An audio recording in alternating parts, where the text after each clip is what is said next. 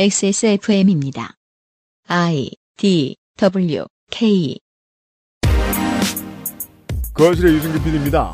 파리바게뜨는 이달 말 베트남 대형 쇼핑몰 크레센트의 플래그십 매장을 열었습니다. 인도네시아, 말레이시아, 베트남, 싱가폴, 캄보디아의 매장을 운영하고 있는 파리바게뜨는 주장에 의하면 2030년까지 동남아시아 600호점 오픈을 목표로 하고 있다네요. 그렇다면 저희가 전해드리는 이 이야기는 가까운 미래에는 한국만의 문제가 아닌 아시아의 이슈가 될 수도 있겠습니다. 22년 12월 첫 그것은 알기 싫답니다.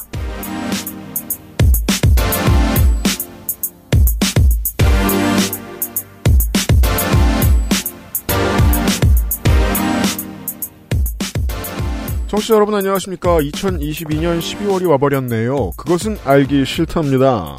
저는 윤세민 에디터와 함께 있습니다. 네, 안녕하십니까. 윤세민입니다. 춥습니다.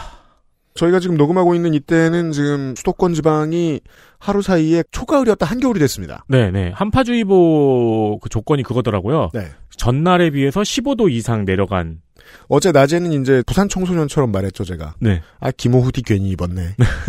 예, 그리고 오늘 아침에는 내복 품평을 하면서 나왔습니다.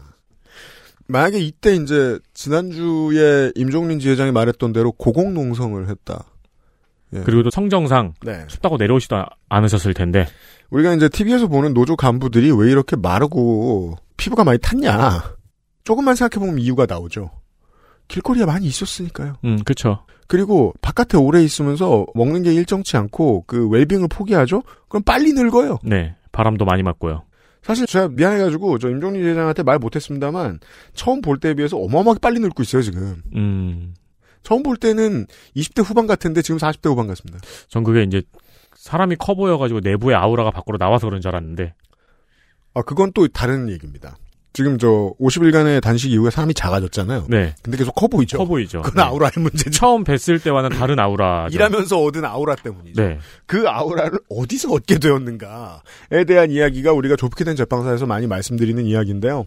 이거 하나 분명히 얘기하고 싶습니다. 그 예전에 이제 까르푸나 토이저러스였습니까? 토이저러스는 뭐 저 롯데마트를 통해 들어왔으니까 어, 외국에서 노동법을 잘 지키고 있는 거대 기업이 우리나라에 와서 무슨 짓을 하고 있는가? 네. 법이 느슨한 곳에 가자 무슨 짓을 하고 있는가에 대한 말씀을 드렸는데 한국 기업이 해외로 진출할 때는 이걸 역산할 필요가 있습니다. 법이 타이트한 나라에 한국 기업이 가서 난장을 펼치는 거예요. 음. 예. 지금 적도 근처 아시아에 이제 경제가 부흥기니까 한국 기업들이 많이 진출하고 있습니다.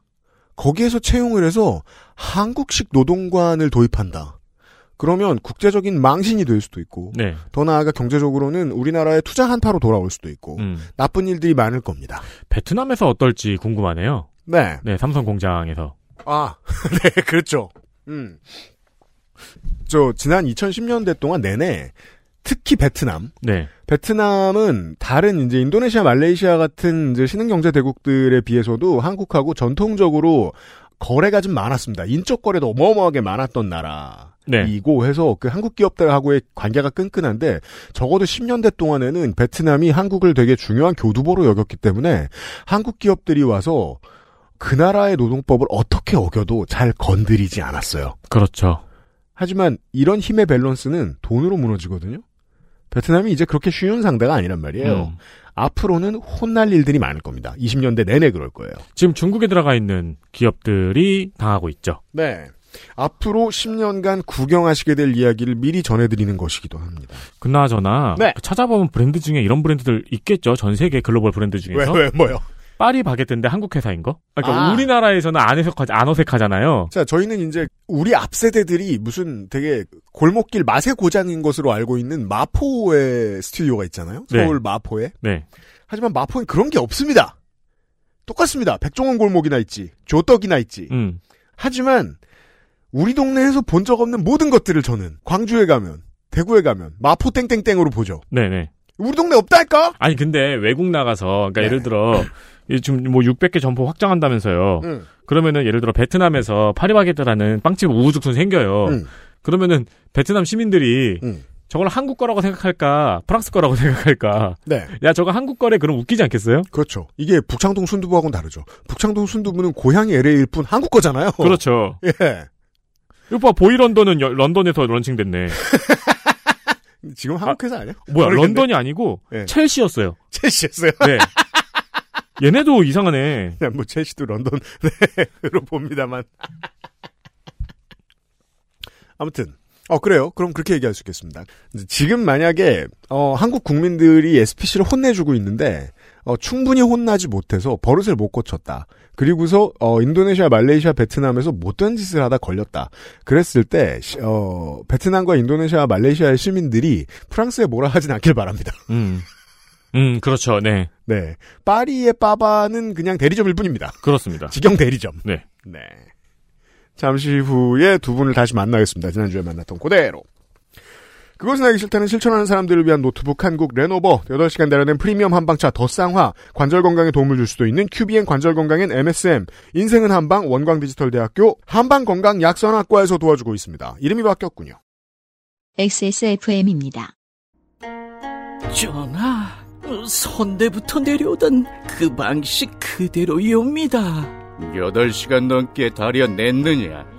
예, 어, 8시간 넘게 달인 후 10분씩 4번 김을 빼고 불순물을 제거하였습니다. 음, 맛이 좋구나. 어마마하게 진상해도 괜찮은 게냐? 예, 남녀노소 누구나 드실 수 있도록 오랜 연구 끝에 나온 한방차이옵니다. 좋구나. 이 한방차를 더 쌍화라 명하노라. 현대인에 맞춘 프리미엄 한방차 더 쌍화 글로벌 판매량 넘버원 노트북 브랜드 레노버에서 gaming 노트북을 제작한다면 프로게이머를 위해 최적화된 Legion Y 시리즈를 액세스몰에서 확인하세요. Lenovo for those who do.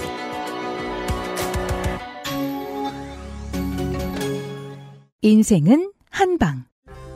전통과 현대를 융합한 체계적인 교과 과정. 최고의 교수진과 함께하는 정규 수업과 오프라인 연계를 통한 심화 학습. 다양한 자격증 취득과 창업 및 취업까지. 전통 식의 전문가를 향한 첫걸음은 원광 디지털대학교 한방 건강약선학과에서 2022년 12월 1일 원서 접수를 시작합니다. 인생은 한방. 원광 디지털대학교 한방 건강약선학과.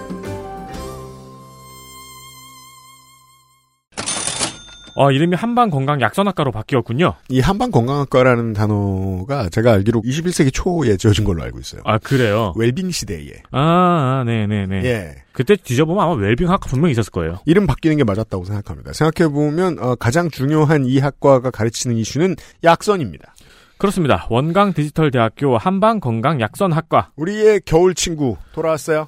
벌써 XSFM의 신학기 모집 광고만 6년째입니다. 네. 한방 건강학과에서 한방 건강 약선학과로 학과명 변경하고 여지없이 컴백을 했습니다. 네, 올해부터 이런 이름입니다. 원서 접수는 오늘부터입니다. 네. 오늘부터 23년 내년 1월 10일까지고요. 한의학과 기초 영양학, 식품 위생학들을 기반으로 식이 전문가를 양성합니다. 질투하는 사람을 뜻하는 게 아닙니다. 식의 전문가입니다. 네, 식의. 네. 자연 건강학 분야 국내 최고의 교과가 식이 전문가는 가세연이고요. 그러다가 이제 서로 시기해서 이따 그렇죠. 말씀드리겠다만. 그러니까 진짜 진정한 식이 전문가. 네. 이건 식의. 자연 건강학 분야 국내 최고의 교과 과정을 가지고 있습니다. 음흠. 전공을 연계한 석사 과정도 있고요. 네.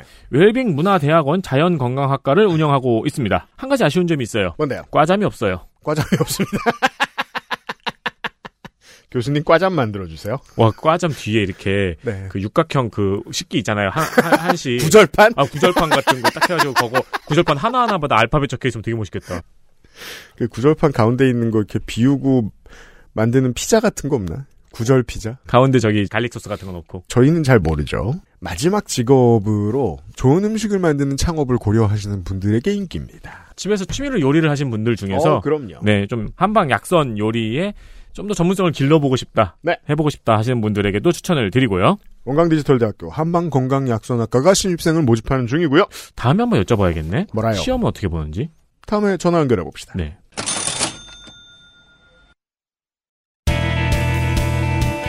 뉴스 roundup History in the making. 자, 무엇이 헤드라인이 되고 무엇이 사람들의 머릿속에 남느냐를 놓고 수많은 뉴스거리들이 경쟁하는 게 우리가 방송하는 필드입니다. 그 과정에서 때로는 가벼운 뉴스가 가벼워서 이깁니다. 돈 스파이크! 이달의 소녀! 음. 가벼운 뉴스가 가벼워서 다 이깁니다. 제가 너무 관심 있어 했던 뉴스, 뉴스들이네요. 그 사람들한테는 인생이 걸린 문제겠죠. 그렇죠. 무거운 뉴스가 무거워서 이기기도 하지요. 뉴스가 너무 많아서 여론의 왜곡이 일어난 건 어제 오늘 일은 아니고 제가 공부한 바로는 신문이 대중화된 이후부터는 늘 그랬습니다. 신문이 대중화된 이후의 이야기는 이제 손희상 선생이 가끔 전해드리는 이야기죠. 헬로윈 참사 관련 뉴스를 찾아보시다 말고 결국은 대통령이 핵관들이랑 관저에서 뭐 먹었는지 넥타이를 맸는지 아닌지 그런 뉴스만 기억하게 되시지는 않았습니까? 그런 분들은 포털 AI하고 멀어지시길 바라고요. 헬로윈 참사와 관련해서 이번 주에 가장 중요한 뉴스는 야당이 확보한 10월 29일 저녁하고 밤에 경찰 무전 녹취록이 공개된 건입니다. 용산서에서 인도에서 차도로 나와 이동하는 인파에게 경고를 하라는 지시가 내려갑니다. 7시에 지시가 있는데 비슷한 뉘앙스로 사람들이 고통받고 있던 9시 20분쯤에 한 번 더 전달됩니다. 차선 하나밖에 확보 못했는데 경찰력이 사람들을 밀어서 한 개 반을 확보했다는 이야기를 전합니다. 긴 시간 동안 경찰이 인명보호가 아니라 차선을 확보하려고 노력했을 가능성이 엿보이는 음. 대목입니다. 정부 여당은 이렇게 생각할 겁니다. 아, 그럼 저 말 한 사람을 찾아서 저작거리에 내놓고 기자들 카메라에 먹히게 한 다음에 족치면 되겠네! 라고 생각할 겁니다. 그렇지만 조금만 더 생각해봐도 이 소수의 인력이 윗선에 아무런 개입도 없이 매해 나오는 마스터 플랜도 하달받은 거 없이 지들끼리 일하도록 지들끼리 아이디어 내서 하도록 그렇게 한 사람이 누구인지를 생각하는 게 그 분위기를 만든 게 누구인지를 생각하는 게 조금 더 효율적인 수사임을 알 수 있습니다. 하지만 그건 수사의 범위로는 내놓기 불가능한 창의성이니까 특검을 하자고도 하고 국회에서 다루자고도 하는 거죠. 그래야 그제서야 떠오르는 얼굴들이 있는 겁니다. 저는 아무리 생각해도 이 참사는 왜 그 똑같은 관료들이 막 천년만년 해먹다가 사고가 나면 모두의 책임인데 모두가 조용히 있는 음. 옛날 일본 드라마에서 보던 그런 그림인 것 같다는 생각이 듭니다. 물론 현 정권은 6개월 됐지만요. 뉴스 라운드업입니다. 지구상의 헤드라인 두 개부터 전해드리겠습니다. 네, 이번 월드컵에서 이란 축구 국가대표팀이 잉글랜드와의 경기에서 국가를 따라 부르지 않았죠. 네. 그 장면이 전 세계 방송을 탔고요. 음, 한국에서는 이제 이 사건을 모르는 분들에게는 이란 대표팀이 뭐 사용당할 수도 있다. 이런 헤드라인만 기억나실 겁니다. 네, 그 저도 봤어요. 네. 어, 그래서 이란 내 시민들을 지지하고 정부에 항의한다는 의미로 국가를 따라 부르지 않았다고 해석이 많이 됐죠. 그렇습니다. 여러 가지 이야기가 있었습니다. 음. 저도 그 사용당할 수 있다는 기사를 제일 많이 봤어요. 네. 우라카이도 많이 됐고요. 어, 반면 이란 내에서는 또 평가가 엇갈린다는 진술도 있습니다. 음. 22일 MBC 라디오 표창원의 뉴스 하이킥에 출연한 이란 출신 한국 유학생 아이사 씨는 이란 국가대표팀이 연대 발언이나 국가를 따라 부르지 않은 것이 진실하지 않았으며 이란의 상황에 대해서 표현을 모호하게 해서 여전히 국가를 옹호하고 있는 것 같다고 말했습니다. 음. 이런 지적이 나온 이유는 지난 15일 이란 대표팀이 이브라임 라이시 이란 대통령을 예방했을 때 굽신굽신했던 태도나 친선 경기 승리 후에 자축 파티 등의 비판을 받은 적이 있기 때문입니다. 그렇습니다. 뭐 대표팀의 입장을 이해하는 시각도 있어요. 음. 월드컵에서 강하게 정치적인 이야기를 하는 것도 부담스럽고 그렇죠. 원래 월드컵이나 올림픽은 그런 거 못하게 합니다. 피파가 그런 면에서 조금 또 눈치를 많이 보죠. 이번에 그 레인보우 완장도 못 차게 했잖아요. 올림픽보다 훨씬 보수적이죠. 네. 월드컵은. 그 돈은 개 좋아하고 네. 돈 짱 잘 벌어요. 스스로와 가족의 안위도 걱정을 해야 되니까요. 음. 가족은 또 이란에 있으니까. 음. 또한 이란의 정부를 강력하게 비판하고 시민들을 위한 연대 발언을 했던 선수를 대표팀에서 탈락하는 압력에도 불구하고 기용하는 등 네. 대표팀도 나름의 메시지는 던지고 있어요. 그렇죠. 이거는 대단히 중요한 건 아닙니다. 지금 헤드라인에 올라왔을 뿐, 원래 진짜 헤드라인은 이란의 2022년 가을부터 겨울까지 내내 유지되고 있는 이 집회죠. 시위죠. 생각해보면 뭐 이런 걸 생각해 볼 수 있습니다. 다른 종목보다 축구 스타는 더 따뜻하고 더 많은 관심을 받습니다. 돈을 많이 버는데 관심도 많이 받아요. 어, 등 따숩고 배부른 인생입니다. 그럴수록 근데 자수성가한 거 아니에요? 자기들이 능력이 있어서 이렇게 네. 된- 여기까지 올라온 거니까. 그리고 그럴수록 보수화돼요. 제가 그걸 여러 번 설명드렸습니다.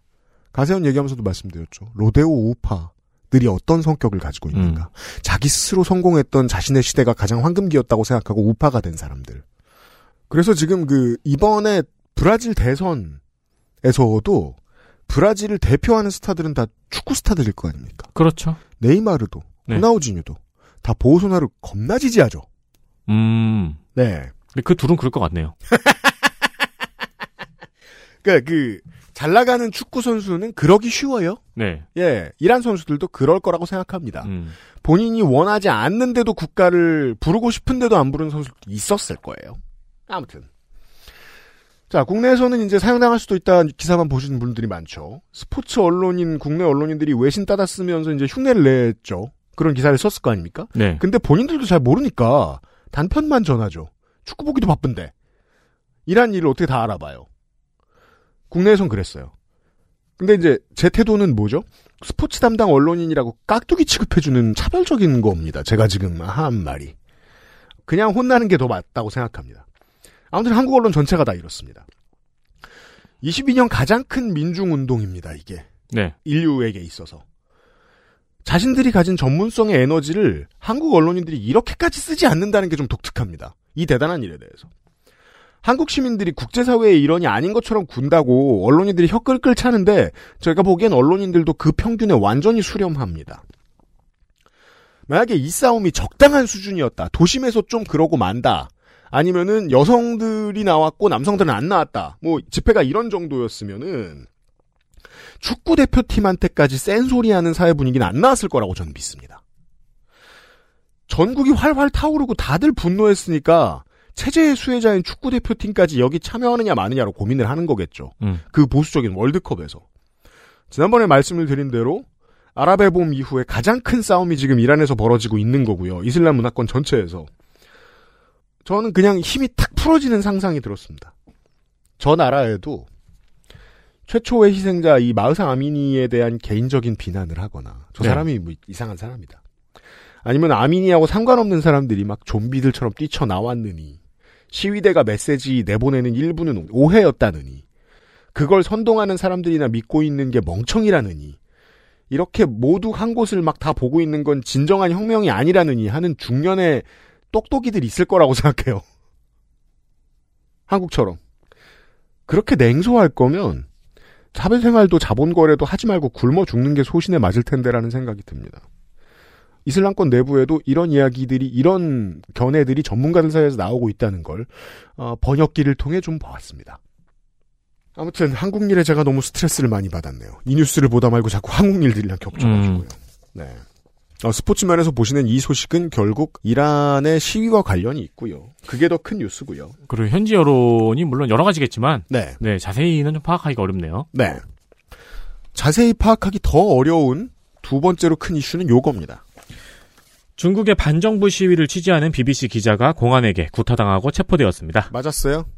지난 27일 BBC 기자 에드 로런스는 상하이에서 코로나19 봉쇄에 반대하는 시위에 참여한 시민들을 취재하던 중에 중국 공안에게 구타를 당하고 체포되었습니다. 네. 그리고 몇 시간 동안 붙잡혀 있었어요. 그렇습니다. 이것 때문에 지금 아마 그 서울에 있는 외신 지사들이 난리가 났을 겁니다. BBC는 소속 기자가 직무를 수행하는 도중 이러한 공격을 받았다는 사실이 매우 우려스럽다고 이야기했고요. 음. 제임스 클리버리 영국 외무장관은 이번 사건에 대해서 매우 충격적이라고 말했습니다. 음. 중국 외교부는 로런스가 기자 신분증을 제시하지 않았다는 사실을 전달받았다고 얘기했고요. 네, 현장에서 파악할 수 없는 얘기를 일단 더 던지는 거죠. 네, 경찰들은 기, 기자가 시위대로부터 코로나19에 감염된 것을 우려해 그를 체포했다고 주장했습니다. 그렇다면 이 공안들은 코로나19 바이러스가 움직이는 게 보이는 초능력자들이라는 뜻입니다. 그리고 우려하면 체포하나 봐요. 그죠. 그러니까 여기서 이제 아니 걸린 사람도 같이 체포했으면 어떡하지? 혹은 뭐 시위대는 백팩이 있었으니까 이미 뭐 걸렸으면 어떡하지? 이런 모든 어, 이성적인 질문을 하는 사람이 다 바보가 됩니다. 그렇죠. 예. 30여 년 전에 이제 민주화 시위가 있을 때 이제 천안문 광장의 민주화 혁명도 30년이 넘었네요. 중국은 이런 짓은 감히 못했습니다. 그때는. 그리고 사고가 있었지만 사고가 있었어도 거듭거듭 해- 외신의 사, 그 해- 외국에 사죄했습니다. 심지어 유럽과 미국의 정치인들이 따가운 소리를 엄청 많이 했습니다. 당시 중국에 대해서. 그래도 큰 반발을 못했습니다. 하지만 number two 경제대국이 된 지금은 다르죠. 이번에 공산당 대회 하면서 시진핑이 숙청을 다 한 줄 알았는데 제일 큰 숙청을 이번에 했단 말입니다. 음. 그러면서 대다수의 해외 언론이 이제는 진짜 1인 체제인가 보다라고 설명을 했었죠. 지금 전국에서 홍콩에서보다 더한 진압을 예상할 수 있습니다. 시진핑의 완전한 1인 체제가 성립된 지 얼마 안 됐기 때문에 더더욱 그렇습니다. 그런데도 꽤 많은 도시가 들고 일어났습니다. 얼마나 많은 대도시들이 들고 일어났을지 상상조차 할 수 없습니다. 우리나라 네. 우리나라 포함해서 전 세계에 나가 있는 유학생들이나 네. 중국인들의 저항도 굉장히 지금 크더라고요. 중국에 있는 수십 개의 대도시들은 웬만하면 인구가 천만이 넘어요. 네. 조금만 모여도 상당한 숫자가 모일 겁니다. 음. 지금쯤이면 아마 전국 확산되었다는 뉴스가 국내 언론을 탔을 거예요. 그래서 보신 분들도 계실 텐데 그 내용이 이렇습니다. 주로 내용 없는 종이를 들고 있죠. 시민들이. 백지죠. 이 백지를 들고 나오는 메시지가 이 백지에 내용이 없잖아요. 음. 그러니까 시민들의 상상력이 알아서 메시지를 채워 나가는 방식으로 변화하고 있다는 게 흥미롭습니다. 음. 처음에는 백지 왜 들고 나왔느냐? 검열을 하니까 내용 없는 시위를 하자는 뜻이었습니다. 아, 오렌지 주스로 쓴 게 아니고. 예. 아무것도 안 써 있으면 웨이보에 올려도 되겠지? 음, 인 그렇죠. 거였어요. 근데 이게 얼마 안 가서 투표용지를 뜻하는 의미가 더 쉬워집니다. 아. 영수라고 표현하는데 시진핑은 됐고 투표를 하게 해달라. 음, 음. 라는 의미로 바뀝니다. 그 의미도 포함됩니다. 근데 백지에 무슨 말이든 쓸 수 있게 해달라. 라는 뜻에서 언론 자유를 요구한다는 의미도 같이 갖게 됩니다. 아, 처음 말씀하신 대로 상상력이 그대로 부- 막 덧칠이 되네요. 처음부터 이렇게 모든 메시지들이 다 들어가 있던 게 아니에요. 이 사람들이 백지를 들고 나온 집회의 의미가. 지금도 찾을 수 있는지 모르겠는데 웨이보의 흰색 무지 그림 개- 엄청 올라왔거든요. 지금도 계속 올릴 수 있는지 모르겠습니다. 음. 예. 해시태그 백색혁명 같, 백지혁명 같은 단어. 음. 그 저희 방송에서도 우리가 한번 얘기했던 것 같은데 네. 신기하다고 중국이란 나라는 음. 저렇게 통치를 하면은 음. 시민들이 들고 일어나서 결국엔 망한다는 거를 우리가 역사 속에서 배웠는데 네. 중국하고 북한은 아직 그런 일이 일어나지 않고 있다. 네. 북한은 뭐 짝 다 쳐도 음. 중국은 그 큰 나라가 네. 신기하다는 이야기를 했었는데 역사는 긴데 인생은 짧다는 생각이 종종 드는 거예요. 그러니까요. 그러니까 나이 6, 70밖에 안 먹은 인생 6, 70밖에 안 살아본 철부지들은 내가 살아있는 동안 그런 일은 없어라고 믿고 있는 거죠. 음. 예. 2010년대 기준으로는요, 중국은 알려진 바에 의하면 국방보다 공안에 돈을 더 씁니다. 국방비와 공안을 유지하는 데 쓰는 돈이 거의 비등비등한 수준이고, 2010년대에는 공안이 더 앞섰거든요? 즉, 바깥의 70억 인구를 상대하는 것보다 안에 10억을 상대하는 게 훨씬 어렵다는 뜻이죠. 네. 적게는 600만 명, 많게는 900만 명이 공안으로 월급 받고 산다고들 얘기합니다. 아 근데 또 천안문 사태가 89년인 거 생각하면은 네. 그렇게 오랫동안 조용하지도 않았네요. 음. 자, 이제 중국 공산주의 중국 역사상 최초로 공안이 더 센지 10억이 더 센지 겨뤄보는 싸움이 나올 수도 있겠습니다. 음. 지금 어, 있는 모든 인력을 동원해서 메시지와 물리적 시위 모두를 열심히 막고 있을 거거든요. 네. 당연하죠. 그 저력이 세계 제일 센 나라인데. 근데 저도 10분이면 찾아볼 수 있는 수준으로 터지기 시작했습니다. 어떻게 결론이 날지는 아직 모르죠. 더 전달해드릴 이야기가 있으면 다음 주에 또 얘기하겠습니다. 국내 소식. 이재명 민주당 대표가 15일 민주노총을 방문해서 노란봉투법의 명칭을 합법화 보장법으로 바꾸자는 제안을 했습니다. 네, 정의당과 민주당이 이 노란봉투법 추진을 가지고 또 경쟁하고 있습니다. 이재명 대표는 국민 대부분이 당연히 가혹한 손배 가압류를 통해서 단체 행동권을 억압하는 게 있어서는 안 된다고 생각을 하는데 잘못 알려지는 바람에 마치 불법 파업폭력을 보호하는 법처럼 잘못 알려진 것 같다. 합법화 보장법이나 손배 가압류 불법 남용 방지법 등으로 이름을 바꾸는 게 어떻겠냐고 제안했습니다. 네, 이런 감각이죠. 어, 현 정권은 자기가 마음에 안 들면 칼을 들어 내려치기 전에 법과 원칙이라고 이야기합니다. 그 필살기 이름이죠. 법과 원칙! 그렇죠. 가메하메하 같은 거죠. 따라서 법이 유행어가 된 거예요, 최근에. 여기서 어떻게 역전을 하지? 할 때 이 장명 센스가 필요한 거죠. 그럼 더 중요한 게 있습니다. 이게 끌려 들어가기 싫어하는 언론을 끌어들이는 게 정당이 장명하는 센스의 핵심 역량입니다. 그렇죠. 나 이거 잘 모르겠는데 보도하고 싶지 않은데 그래도 이 단어는 보도에 좀 넣어주는 게 좋지 않을까 정도 음. 생각하게 만드는 언론은 지금 끌려 들어가기 싫어하는데 보도를 안 할 수는 없으니까 보도를 해주고 있습니다. 합법화업 보장법. 장기적으로는요, 지난 20년간을 보면 어땠냐면, 민주당은 집권하면 민주노총하고 멀어지고, 야당이 되면 거리를 조금 좁히는 게 일반적이었습니다. 지금도 다시 그 지점에 서 있는 거죠. 음. 정권 잃고 6개월 됐으니까. 여기까지 온 적은 몇 번 있습니다. 근데 여기서 더 나간 적은 없습니다. 네. 이 정도 시점이고요.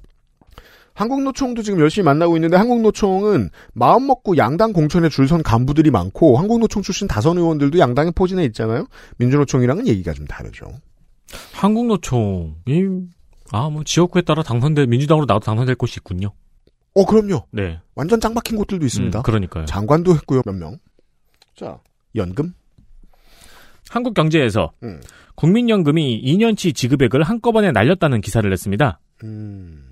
29일 기사에서 국민연금의 기금 운용 수익률이 올 9월까지 마이너스 7%대를 기록했다고 전하면서 이 기간 동안의 손실액 68조 원이 왜냐면 저기 900조를 움직이니까요. 68조 원이 2년치 지급액을 한꺼번에 날렸다고 전했습니다. 그렇다면 단순 계산만 해봐도 이미 30년치 지급액을 확보하고 있다는 뜻이 되죠. 그렇죠. 네. 그러니까 무슨 말이냐면은 기금 운용 수익률이라는 게 뭐 아시는 분들은 많으시겠지만 투자 실패해서 음. 마이너스 7%대를 기록했다고 이야기를 하는 건데 그러죠. 왜 그랬는지 정답은 기사에 다 있습니다. 국내 주식에서 손실액이 마이너스 25.5%로 가장 컸어요.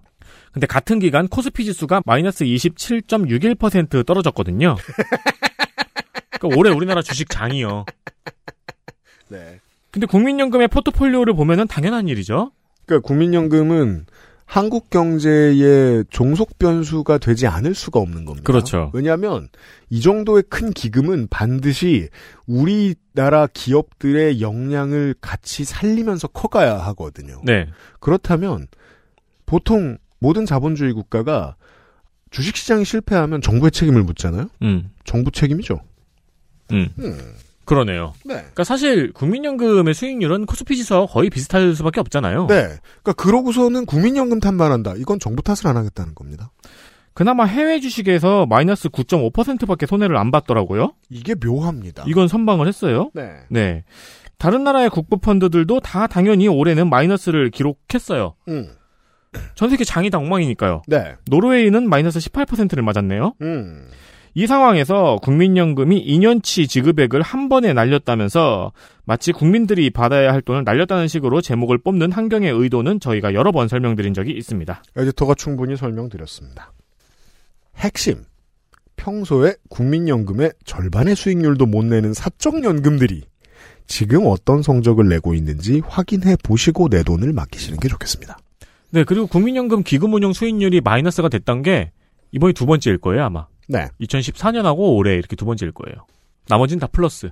제가 이제 대학 때 경험하고 이제 가장 체감했던 게 그거였어요.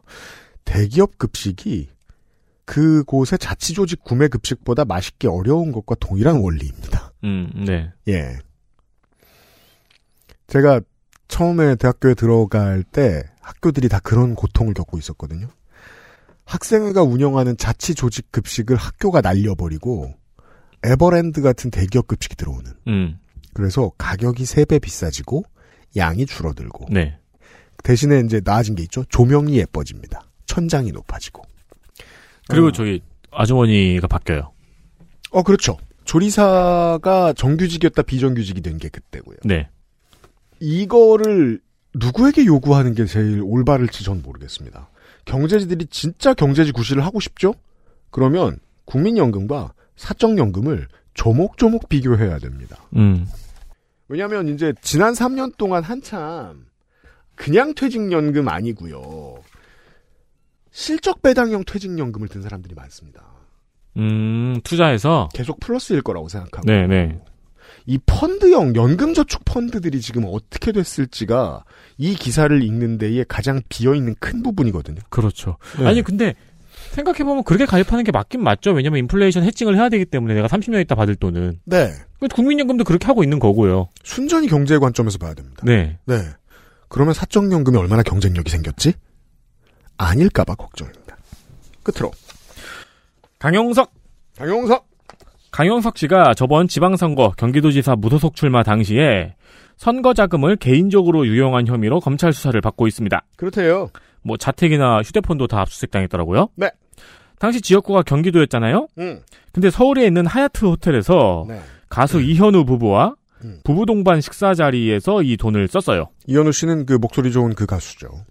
네네. 그 네. 저기 라디오 진행 오래 하시는. 오래 하시고 저기 미식 수요 미식회도 많이 나가시고. 아 그렇죠. 네. 음. 김세희 가세현 대표는 아 이제 가세현 대표가 김세희 대표예요? 음. 예, 뭐 김세희 대표가 폭로를 했어요. 음. 네. 싸웠거든요. 네. 4월 16일 나를 포함한 강씨 부부와 이현우 부부 등 커플 8명이 하얏트에서 식사를 했고 음. 그 밥값을 선거 후원금으로 결제했다고 말했습니다. 음, 그러니까 무슨 카드를 꺼내는지 맨눈으로 봤다는 거예요. 그랬겠죠. 밥을 먹을 때 이미 뒤통수를 칠 각오를 하고 있었다는 거죠. 8명이서 146만 8천 원이라니 호텔이 좀 비싸긴 하네요. 호텔이죠. 네. 뭐술 안 먹고 이 가격이면 비싸죠. 술 먹었겠구나. 음. 뿐만 아니고 선거 기간 동안 상당 부분의 식대가 선거와 상관없는 식사 자리에서 사용되었던 흔적이 줄줄이 나왔습니다. 네, 선거와 관련된 식사는 비싸선 안 됩니다. 간식도 함부로 못 줘요. 그리고 적어도 지, 자원봉사자들한테. 지역구에서 먹어야 되잖아요. 그렇죠. 근데 뭐 서울, 뭐 대구, 대전 음. 또한 선거 영상과 선거 홍보 기획, 이벤트, 홍보 광고 진행의 명목으로 총 13억을 지출했는데 음. 이 돈이 지출된 곳도 강용석 씨의 아내, 첫째 아들, 둘째 아들, 처남 등이 대표나 이사로 등재된 회사들이었습니다. 와, 현 정권과 비슷, 아, 혹은 저 북쪽 정권과도 비슷합니다. 지난 선거에서 강 캠프는 선거 비용으로 총 20억을 썼고요. 음. 이 20억은 대부분 가세현 시청자들에게 받은 후원금이었습니다. 이게 재밌는 게 많아서 사실 되게 길게 얘기하고 싶어서 이 뉴스를 골랐는데 제가 지금 시간도 많이 잡아먹고 해서 도저히 다 떠들 자신이 없어서 짧게만 하겠습니다. 자, 공개해도 되는 게 있고 공개 안 해도 되는 게 있습니다. 공개 안 하는 게 좋은 것이라고 표현하지 않겠습니다. 공개 안 해도 되는 것이 있어요. 지켜야 하는 재무 관리와 느슨해도 되는 소비가 있어요. 이것들 사이에 선을 막 넘어다니는 사람들이 있죠. 음. 그 사람들은 지들 사이가 벌어졌을 때 본인들이 어떤 원리로 움직이는 사람들인지를 가장 잘 보여줍니다. 재무 관리도 이상하지만 더 주목하셔야 할 건 이걸 세세하게 증언한 사람이 그간의 가장 중요한 사업 파트너였다는 거죠. 네. 그리고 보도가 안 됐으면 자기네들끼리 채널에서 싸우고 말았겠죠. 이걸 메이저 매체로 자세히 들고 와서 보도한 사람이 저희가 헬마우스 코너에서 소개해드린 최훈민 기자라는 것. 음. 이게 주목해서 보셔야 할 점입니다. 거기서 거기인 사람들. 예전에는 한마음인 것처럼 움직이던 사람들입니다. 제가 가장 걱정하는 건 저 짝에 있는 사람들은 유명해지고 메시지를 퍼뜨리고 하는 모든 사람들이 가세현 멤버나 최훈민 기자 같은 사람들일 거라고 믿는 거 아닌가라고 의심한다는 겁니다. 아, 사실 이거 길게 말씀드려야 되는데. 매체에 나오는 모든 이름들을 다 혐오할 거 아니에요, 그러면. 그리고 동시에 동경할 거 아니에요. 음. 그 세계관에서는 모든 사람들이 가세현이나 최원민처럼 보일까봐요. 자기랑 비슷한 일들 하고 살겠지? 언젠가 마음에 안 들면 서로 폭로전 해야지? 라고 생각할까봐서요. 이것과 관련해서 세계관을 더 확장해서 설명해 드릴 수 있는 게 많은데, 어, 나중에 또 헬마우스 오면 한번 다뤄보든지 하겠습니다. 뉴스 라운드 여기까지 오겠습니다. 김세희 기자는 국민의힘 전당대회에 참가한대요. 네, 당대표 나간다고 들었습니다. 어, 네. 네. 최고위원 선거 출마할 것. XSFM입니다. 인체 적용 시험을 마친 프리미엄 원료 MSM. 관절 건강엔 QBN. 제조원 주식회사 우리바이오 유통판매원 주식회사 헬릭스미스 오늘날 찾아볼 수 있는 가장 완벽한 비즈니스용 노트북 ThinkPad T 시리즈. 지금 바로 액세스몰 전용 특가로 구매하세요. Lenovo for those who do.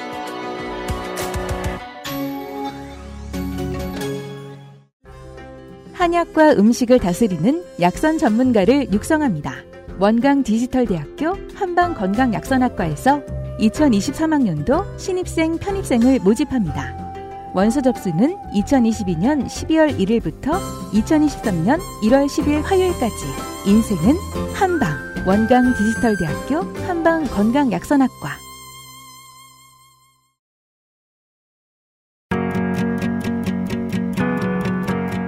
21세기 노동운동 라이프스타일 가이드북 좋게 된 땡땡땡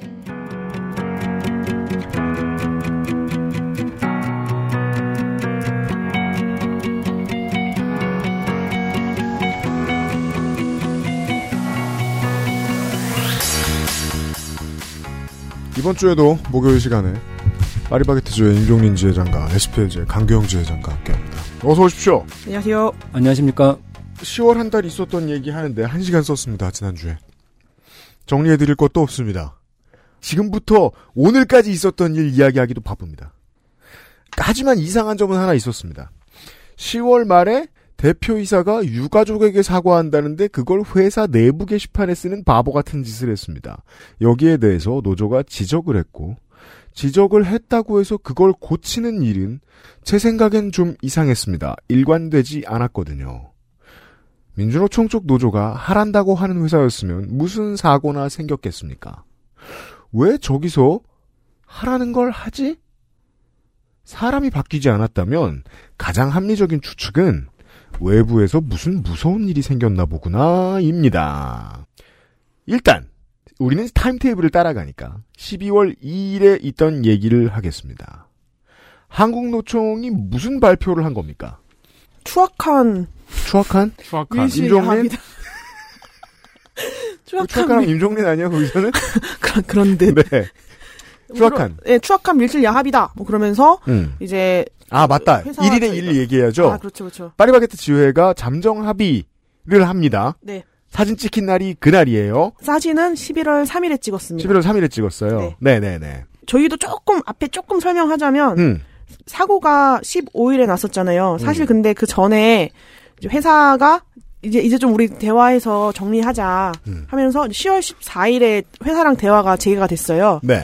대화가 시작되고 난 다음에 이제 사고가 음. 난 거예요. 근데 그 14일이 무슨 날이었냐면 저희가 제가 단식해도 안 끝나고 저희 간부들이 단식해도 투쟁이 끝나질 않으니까 예. 고공농성 준비하고 있었거든요. 네. 그래서 14일이 제가 올라가는 디데이였어요. 아하. 네. 그랬는데 갑자기 회사가 14일에 만나자고 연락이 온 거예요. 음. 그래서 저희 어디 도청당하는 거 아닌가. 뭐 음. 그랬는데 어쨌든 재개가, 대화가 재개가 돼서 그동안 계속 이제 대화를 했고 제가 너무 궁금해서 아니 거긴 빵 만드는 회사인데 고공농성할 데가 어딨냐라고 슬쩍 임종린 지회장한테 지난번에 물어봤더니 임종린 지회장이 이렇게 답했습니다. 봐둔 곳이 하나 있었다. 그러니까 준비를 하긴 했다는 거고 맞습니다. 준비를 한 게 본사 측에서 해 나갔는지 어쨌는지 왜냐하면 고공농성이면 웬만하면 100% 9시 뉴스에 다 들어가니까 음. 예 그래서 뭐 교섭하자 했을 수도 있겠죠 그리고 교섭하자고 한 다음 날에 사망사고가 발생을 하고 네. 음. 네. 그러고 나서부터 이제 그 바깥에 시끄러운 와중에 어쨌든 저희도 계속 회사랑 대화를 하고 있었어요. 음. 그래서 이제 11월 1일에 잠정 합의를 했죠. 음. 잠정 합의라 함은 이제 정식으로 도장 찍기 전에 음. 이제 일단 마무리가 된 거죠. 음. 이제 그래서 잠정 합의를 하고 저희가 여러 가지 요구안이 있었잖아요. 뭐 사회적 합의나 휴식권이나 여러 가지가 있었는데 음. 이제 그 중에 하나 가장 조합원들이 들었을 때 기뻐할 만한 걸 사전에 저희가 공지를 했어요. 뭐였습니까? 그 보건 휴가를 이제 자유롭게 쓰게 되었다. 아 드디어 네. 그래서 이제 그걸 우리가 잠정 합의를 했고 우리는 딱 도장을 찍는 그 순간부터 휴가를 자유롭게 사용할 수 있습니다. 이제 공지를 했더니 조합원들이 다 되게 좋아했죠. 그랬더니 했더니 이제 난리가 난 거죠. 어디서? 에, 항공노총에서 난리가 난 거죠. 우리가 쉬다니 쉬느니 죽겠다. 그런 거 아니었을까요? 네. 하여튼 네 그거죠. 결국에는 교섭 대표 노조가 자기네들인데 음. 왜 회사가 소수 노조와 합의를 하느냐. 그죠. 표면적인 거죠. 메시지는 그런 그거죠. 네. 아니 그렇잖아요. 나래도 억울하겠어요. 이제까지 우리 다 밀어줬어. 어. 그래서 내가 너네들이 원하는 더러운 일 다 해줬어. 네. 근데 교섭을 해 저쪽이랑? 드디어 한국노총이 회사와 대립을 하는군요. 네. 네, 대립이 시작됐습니다. 드디어. 네, 그러면서 저희 입장에서는 되게 직원 황당, 편을 들다니. 저희 입장 황당했던 게 네. 그 애초에 보건휴가 연차휴가를 못 썼던 게 항공노총과 회사가 맺어온 단체 협약 때문이었거든요. 음. 이제 그 여러 가지 조항들을 달아서 그 조건을 충족해야만 사용할 수 있게끔 해서 저희가 사용을 못했던 것이고 그래서 네. 저희가 자유롭게 사용하게 해라 하면서 이제 막 투쟁을 했던 건데 음. 항공노총에서 막 난리가 나면서 11월 2일 그러니까 저희가 도장 찍기 하루 전날 음. 갑자기 공지를 해버립니다. 뭐라고요? 자기네들의 투쟁으로 인해서 음. 우리가 보건휴가 연차휴가 자유롭게 쓸 수 있게 되었다. 와. 네, 그러면서 이 대목을 잘 들어주세요, 청취자 여러분. 해시태그를 달았는데 이것도 너네가 했다고 해보시지 약간 이런 식의 해시태그를 달았더라고요. 그러니까 저희가 항상 한국노총이 한 걸 우리가 한 거야라고 했다라는 그런 뉘앙스죠. 좀 더 그럴듯하려면 너네보단 너희가 나았겠습니다만. 네, 하여튼 그랬고 그리고 나서 조금 자세히 설명하면 휴무 7회가 보장되어야 연차나 보건휴가 쓸 수 있게끔 만들었던 거였는데 거기다가 그동안 회사가 법적인 걸 들먹이면서 7회에 어떤 제한을 뒀던 걸 우리가 풀어왔습니다 이렇게 한 거예요. 근데 그거 너네가 한 거였거든요. 되게 유체이탈 합법을 쓰는 거예요. 저희가 좀 정신이 멍해진 거예요. 그러니까 니네가 건 제안을 우리가 풀었는데 우리가 그 제안을 풀었습니다라고 한 거군요. 네. 그래서 저희 막 어리둥절해지고 저희 조합원들도 막 화가 났죠 이제. 또 숟가락 올리냐. 나중에 어떤 말이 나냐면 저 사람들은 저들은 자기네 조합원들을 너무 바보 취급하는 거 아니냐. 뭐 이런 말들이 나왔어요. 그러면서 이제 계속 한국노총 측에서는 이제 이거 밀실야합이다. 뭐 더러운 짓을 했다. 뭐 이런 계속 그런 성명이 계속해서 나왔죠 앞뒤가 안 맞잖아요. 자기들이 낸 결과인데. 네 하여튼 그랬고요 자기들이 낸 결과라면 그냥 반가워하면 되는 건데. 그러니까요 밀실 야합을 했다라며. 근데 이게 뭐가 문제였냐면 저희가 그동안 대화하면서도 논점이 뭐였냐면 저희가 보건휴가는 근로기준법보다 못한 지금 처우를 받고 있으니까 음. 이건 단체 협약과 상관없이 지금 즉시 적용시켜야 돼라고 했더니 회사 측에서 뭐라 했냐면 처음에는 오케이 그건 바로 합시다 했다가 갑자기 말을 바꾼 거예요. 음. 한국노총이랑 노사협의회를 통해서 바꿀게 이렇게 바- 얘기를 바꿔온 거예요. 그래서 저희가 이거를 지금 한국노총 공으로 넘기기 위해서 너네 지금 이렇게 작업을 하는 것이냐. 그랬어요. 근데 사실 누가 어떤 투쟁을 했든지 간에 현장에 있는 직원들이 자유롭게 쓸 수 있으면 그러면 그걸로 족하긴 한데 한데. 이거를 막 누구 공으로 돌리는데 만에 하는 이런 짓거리들이 너무 진짜 너무 꼴보기가 싫은 거예요. 반복이 되니까요. 네. 이제 좀 이걸 왜 귀기울여 들으셨으면 좋겠다고 생각을 했냐면 비교적 아주 일반적인 정치의 수법이란 말입니다. 어떤 사람들이 정말 반가워할 만한 결과에 대해서 입장차에 따라서 그걸 반대하는 세력이 있을 수 있어요. 근데 그게 처리되고 통과되죠? 그러면 100% 100이면 100 숟가락을 얹을 방법을 고민합니다. 그게 정치의 본질적인 생리거든요. 다만 이런 본능은 처음 만날 땐 토 나오죠. 왜냐하면 그 전까지 열심히 말리던 사람들이 우리가 했다고 말하는 모습을 옆에서 보게 되니까. 음, 그렇죠. 임종린 지회장은 그걸 구경한 거예요. 네. 그죠? 그래서 11월 1일에 잠정 합의를 하면서 회사가 저희한테 이거 합의 찍는 날까지 내용을 비밀로 해줬으면 좋겠다.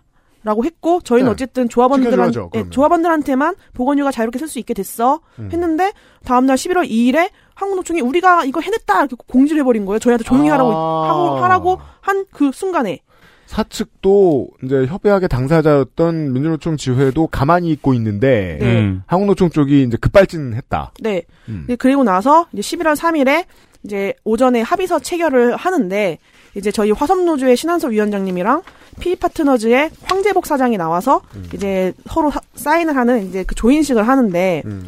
도장 찍기 딱 한 시간 전에 음. 고용노동부에서 등기가 날라온 거예요. 뭐래요? 그 저희가 부당노동 행위, 노조 파괴 행위에 대해서 이제 고소장에 넣었던 그게 이제 압수수색 결과를가 이제서야 나온 거예요. 사실 원래 저희가 생각해서 한 달 전에 나왔어야 되는데 음. 그 국감 다 지나고 음. 합의를 이제 우리가 합의합니다라고 하니까 이 결과가 날라온 거예요. 음. 저희 입장에서는 타이밍이 진짜 이거 일부러 이러는 거 아니야 싶을 정도의 타이밍인 거죠. 무슨 내용이었길래 그렇죠? 내용이 이제 피파트너즈 법인이랑 음. 황재복 대표이사랑 포함해서 28명이 부당노동 행위가 인정돼서 기소 의견 송치가 됐다는 거예요. 음. 기소됐다. 네. 그래서 이게 심지어 중앙지검으로 이첩이 됐다는 거예요. 음. 그러면 이게 굉장히 어쨌든 조직적이고 여러 가지 그런 노조 파괴를 하기 위해서 SPC가 굉장히 힘썼다라는 게 드러났기 때문에 중앙지검까지 가게 된 거잖아요. 게다가 사회적으로 시끄러운 사건을 원래 중앙지검이 묵니다. 네. 예. 그래서 이제 만약에 이게 조금이라도 하루 이틀이라도 먼저 저희가 받아보게 됐다면 이 합의 내용이 바뀌거나 우리가 합의하지 않았다. 이제 그래서 이제 이게 그날 합의한 날 아침에 이게 날라오면서 저희가 다들 표정이 썩어버린 거예요. 음, 왜냐면 그 훨씬 전에 기소가 이렇게 됐다라는 사실을 알게 되면 노조 쪽이 훨씬 유리해지니까 네. 협상 카드가 많이 바뀌었겠죠. 노조 네, 쪽에 그렇죠. 유리한 쪽으로. 왜냐하면 저희는 내용을 알 수가 없고 사실 고용노동부를 그렇게 믿지 않기 때문에 이게 그 어떤 결과가 날지 모르니까 저희도 되게 굉장히 이게 우리가 얼마큼 버텨야 될까 이런 약간 그런 내부의 그런 그런 게 있었거든요. 음. 그런데 결과가 났는데 완전 무슨 이건 SPC가 대놓고 했구나 이렇게 나온 거죠. 그러니까 어서 이제 여기서 이제 전략의 어려움이 등장을 하는 건데 아니 이제 협약이 됐으니 합의서가 체결됐으니 좋은 날이잖아요. 좋은 일이고 지금껏 내놓을 수 있던 최선의 카드를 맞바꾼 거라고 봐야 되는 거죠. 근데 그날 당일날 더 최선의 카드가 있었다는 걸 국가가 알려준 거 아니에요. 네. 근데 그날 당일날 알려준 건 화가 날 수밖에 없죠. 왜냐하면 사흘 전에만 알려줬어도 그러니까 하루 협약의 전에만 내용은 알려줬어도 그러니까요. 어마어마하게 달라졌을 테니까 다만 이쪽도 급한 건 있죠. 기소가 될 거라는 걸 바깥 세상보다 먼저 알고 있었을 가능성이 있죠. 그렇죠. 맞습니다. 그러니까 합의까지 온 거죠. 맞습니다. 자, 그러면 양쪽의 입장을 다시 한번 곱씹어 보자고요. 우리 청취자 여러분들한테는 이 내용이 중요할 거라고 생각합니다. 사측 입장에서는 기소된 건 정해졌어요. 그러면 남은 협상 카드는 하나밖에 없어요. 다른 바깥쪽에서는. 조금이라도 노조가 늦게 하는 게 좋아요. 음. 조금이라도 늦게 할 수 있다면 할 수 있는 만큼 물러서겠지만 너무 많이 물러서진 않아도 되잖아요. 그러니까요. 세상이 이렇게 굴러갑니다. 근데 그렇게 됐고 네. 그러면서 그날 11월 3일이 굉장히 근데 그날 많한 이- 일이 많았어요. 아직 11월 3일 하루를 맞습니다. 얘기하지 못했습니다. 그날이 너무 많았어요. 그랬더니 이제 한국노총이 그날 성명이 나왔죠. 아까 말했던 추악한 밀실야합을 중단해라 이런 성명이 나왔고 음. 하지만 우리가 했다. 하지만 우리가 했다 뭐 네. 이런 뭐 읽으면서도 도대체 도대체 이, 이 사람들은 글을 봐주는 사람이 없는 것인가 관심 없이 들으면 추악한 밀실야합을 우리가 했다로 들려요. 그렇죠. 네. 하여튼 그랬고 또 중- 중단해라. 회사에서 연락이 왔는데 가맹점주가 뭘 부탁해서 너네한테 뭘 보냈으니까 확인해라 해서 봤더니 가맹점주 협의회에서 공문이 왔는데 문제의 네. social에서 유명해진 가맹점주 협의회 공문이 나옵니다. 제가 단식할 때 이제 불매 운동이 있었던 거는 자기네들 타격이 없었다. 근데 사실 그 전에도 제가 단식할 때 자기네들 타격 입는다고 엄청 난리 쳤거든요. 음, 그렇죠. 근데 저희 방송에서도 말씀하셨어요. 네. 근데 공문 통해서 타격이 없었다. 이렇게 얘기를 한 거예요. 아, 그 정도 굶는 건 괜찮다 뭐 이런 네. 뜻입니까? 타격이 없, 그 불매 타격이 없었는데 음. SPL 그 산재 사망 사고로 인해서 음. 그 불매 등 엄청 커져서 자기네들이 아닌 밤중에 홍두깨를 맞고 있다. 음. 뭐 그런 표현을 쓰시면서 근데 이것도 정치적으로 해석하면 좋죠. 5에서 15% 매출이 줄었을 때는 버텨냈다. 하지만 임계치를 넘어갔다. 네. 뭐 50% 줄고 80%준 지점도 있다 하죠. 예. 그러면서 이제 저희한테 얘기한 게 이게, 이게 문제가 된 건데 네. 노동법이나 노사협정 내용을 떠나 우리의 근무 시간을 줄여 고통 분담을 하자.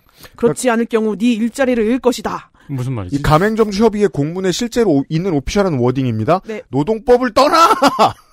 근무 시간을 좀 떠나자. 우리! 고통 분담하자 이러면서 고통을 전가하고 있는 거죠. 네. 그래서 그걸 만약에 니들이 이렇게 받아들이지 않을 경우에 니들 일자리 다 없어질 걸? 이렇게 협박성 공문을 보내온 거예요. 이 사람들도 간절해진 거죠. 그동안도 꾸준히 이제 한국노총 지회와 가맹점주 협의회의 태도가 같았습니다. 우리 그냥 일을 더 하고, 어, 상여금을 더 뜯기고, 재료비가 높아지는 걸 감수하기로 해. 라고 꾸준히 주장하던 사람들이 화날만 하죠. 아, 그러니까 가만히 있자고 할 때 왜 가만히 안 있었어? 라는 말을 이제 또 하는 거죠. 음. 그런 수준입니다. 근데 제가 이제 어쨌든 매출 실제 떨어지긴 했거든요. 많이 저- 떨어졌습니다. 네, 뭐 저도 솔직히 걱정된단 말이에요. 조합원들이 불안해하니까 저도 걱정이 된단 말이에요. 그래서 그렇죠.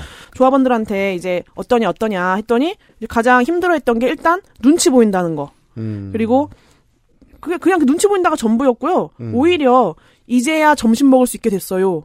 라고 음. 말을 하더라고요, 조합원들이.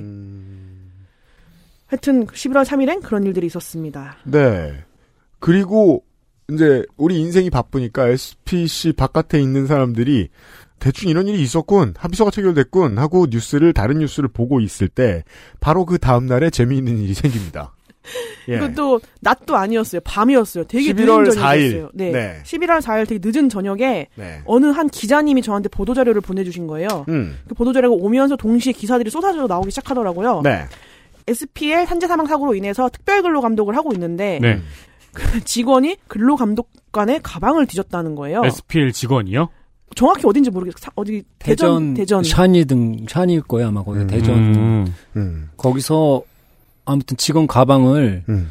뭐 도찰했다 그러더라고 촬영을 했다 그러더라고 근로감독관의 가방을. 예 가방을 빼서 그 일정 그 내용들은 이제 몰래 찍어서 음, 올린 거죠. 공유를 했는데 그 공유를 한 게 이제 내부 고발로 해갖고 근로감독관한테 그게 넘어간 거예요. 그러니까 근로감독관이 난리가 난 거죠. 그렇죠. 아, 자. 근로감독관이 왔습니다. 어, 시설을 돌아보고 있습니다.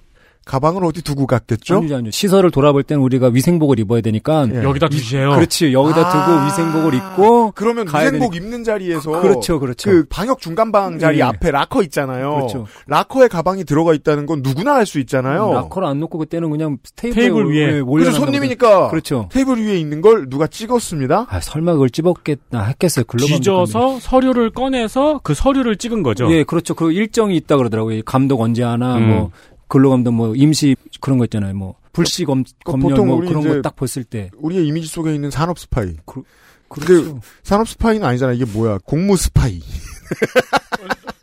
근데 우리는 그렇게 얘기하죠. 아이씨, 도둑들이 경찰 가방 뒤져서 찍어갖고 뭐 조사하냐고 보는 거. 그렇죠, 그런 그렇죠. 개념이죠, 네. 그런 개념. 거의 그랬습니다. 근데 어쨌든 공무원들인데 그 네. 공무원들이 얼마나 빡쳤는지 금요일 저녁에 보도자료를 배포했더라고요. 아, 아 이것도 세상이 재밌는 게 임종린 지회장의 이야기를 통해서 우리가 요 몇 년 동안 어, 해당 고용지청 노동지청이 얼마나 비협조적이었는가를 많이 들었잖아요. 음.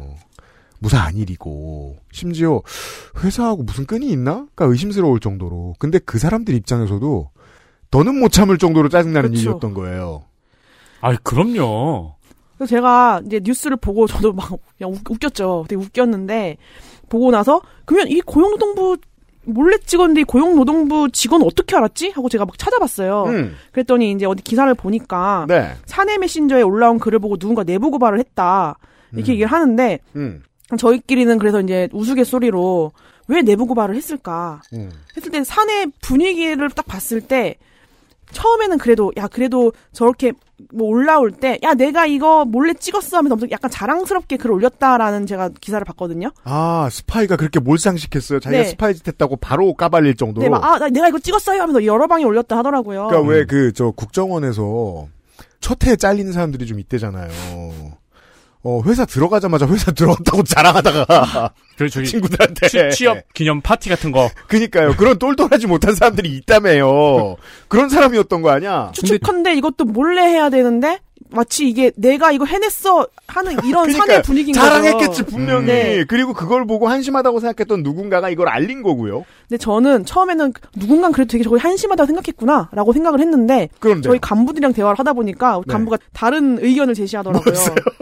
저 사람이 큰 공을 세워서 음. 진급할 것 같은 거야. 음. 그래서 저 사람 진급 못하게 하려고 찔렀다! 근데 약간 그 얘기를 들으니까, 음, 그래, 우리 SPC니까 그럴 수도 있겠다. 생각이 드는 거예요. 와, 제일 합리적이다. 근데 합리적입니다. 저도 봤을 때 합리적이라고 봐요. 아, 그, 그 분위기가 그 정도예요? 음. 아니, 이게 뭐랄까, 아 그래도 이건 아니지 싶어서 제보한 게 아니고. 왜 우리 재작년쯤에 임종민 지회장하고 그 얘기 했었잖아요. 그 민주노총 지회의 지회원들 탈퇴 한 명 탈퇴시킬 때 5만 원인가? 5만 원 줬다고 예. 그 겁나 부러워했다고. 맞아요. 너무 부러워하니까 나중에 3만 원에서 만 원으로 줄였다고. 음, 음, 맞아, 어차피 맞아. 좋아하는 건 똑같으니까. 하기서 아, 그럴 수 있겠네. 그거를 근데 저희 쪽에서는 또 우리 우리는 아, 진짜 회사가 진짜 뭐 개선의 여지가 있는지 없는지 그런 얘기도 많이 나왔거든요. 우리 SPL에서는 그리고 그렇게 되면 이제 근로 감독이 점점 더 세지면 말 그대로 공장도 계속 하는데 회사가 왜 그런지 전 이유를 모르고 우리가 그것 때문에 우리도 말이 많았고요. 음. 그리고 더 웃긴 거는 그걸 찍을 수 있는 그 담력. 예, 난 그거 진짜 우리는 상상을 못할 일인데 음. 아. 충성, 충성이죠, 충성. 근데 충성. SPC는 그게 가능하다고 생각하는 그 자체도 좀 내부 분위기. 예, 이상하지 않아요? 그, 그걸 찍을 수 있다는 그, 발상 잘잘 한다는 게. 아니, 근데 말씀하신 것처럼 예. 이게 공이 되고 승진이 되면은 하죠. 아, 그래도 그렇게, 그렇게까지 할 줄은. 10월 중순 이후로 이게 이제 큰 정당들이 실무자들이 봤을 때 답답한 이유가 이겁니다. 굴러가는 스타일상 반응이 늦을 수밖에 없어요. 그래서 이제 민주당이 어 10월 15일 이후로 이것저것 준비를 하다가 뭔가 그림을 만들어야겠으니까 11월 5일 날 저, 저 사건이 있고 5일 뒤에 강교영 지회장님을 부릅니다. 민주당 최고위원회에 참여하셨죠. 예, 예, 예. 그리고 저 뉴스를 제가 읽다가 회사에서 또 무슨 반응이 나오겠구나. 왜냐하면 저 정도 규모의 야당이 움직이면 그것도 무서운 일이거든요. 또 회사 입장에서는. 음. 그래서 다시 뒤져보니까 그날 대표이사 사과문이 해질 때쯤 나왔습니다. 아, 요거는 조금 다른 건데 예. 이거는 저희 PA 파트너즈 그 음. 황재복 사장 대표이사 사과문이었고 네. 이거는 저희 합의사항이었어요. 대표이사가 사과한다. 그 어느, 음. 아, 어느, 시. 어느 시기까지 사과한다. 음. 였거든요. 그래서 게시가 됐는데 회사 게시판에 예, 회사 게시판에 게시 대표이사의 사과문. 네. 근데요. 이것도 저희가 참참 그런 게 그러니까 회사 회사 입장에서는 합의를 지킨 거예요. 음. 근데 그런데 문제는 내용이 음. 저희랑 그 내용을 좀 조율하기로 했는데 음. 저희 의견이 많이 반영이 안 된 거예요. 음. 봐도 그냥 되게 두루뭉실. 그래서 오히려 또 그걸 본 조합원들이 이런 사과할 거면 뭐하러 하냐? 막 이런 말이 나오는 그런 사과. 음. 근데 그런데 이제 문제는 11월 9일까지 게시를 하기로 했는데 음. 11월 9일에 하긴 했지만 모든 직원이 다 퇴근한 6시 50분경에 게시를 한 거예요. 음, 사람들이 안볼 퇴근했을 시간. 때는 안 보잖아요. 그 퇴근 시간 이후에 그 누가 봐요 그거를. 네. 그러니까 많은 사람들이 안 볼 시간에 그 게시를 하고 음. 다음날 오전부터 공지를 미친 듯이 올리는 거예요. 갑자기? 네. 저는 하루에 공지가 11개 올라온 걸 난 입사 이후 처음 봤어요. 아, 밀어내기, 밀어내기. 네, 밀어내기 를 한 거예요. 그래가지고 제가 전화를 해서 뭐 하는 거냐 위에 상당 고정해라. 그랬더니 회사에서 그런 기능 없다 이러는 거예요.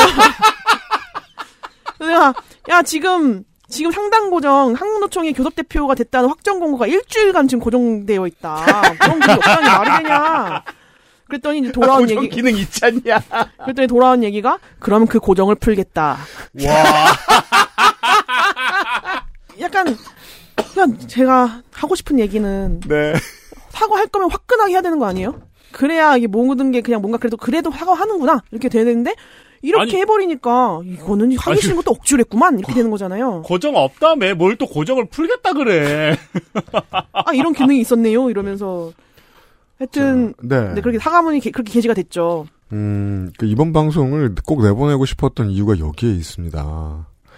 좋은 결과물이 나온 것 같다라는 보도 자료로는 사람들의 삶을 표현할 수 없습니다.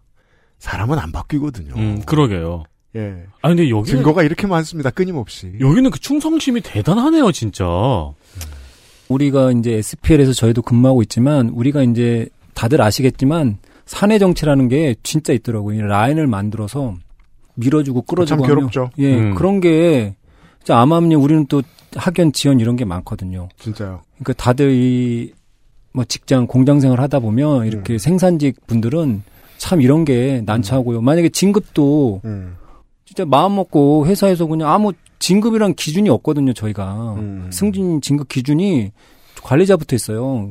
음. 주인부터 있으니까 나머지는 뭐 기능 기사 뭐 반장 이렇게 다는 거는 그냥 융통성으로 달고 그러면 음. 사람들이 말 그대로 반장이 돼야 뭐 다음 진급을 하는데 그러기 위해서는 뭐라 그럴까 이게 줄타기나 이런 잘 보이고 충성 음. 경쟁을 유도하는 좀 이런 건 없어지고 조직이 이 모양이 되는 중요한 원인이죠. 그렇죠. 그래서 저희가 이제 우리 민주노총에서 요구하는 거는 아예 진급 기준 없애고 호봉 그냥 몇 년 되면 어차피 라인 타서 일을 하는 거는 똑같거든요. 일하는 거는. 음.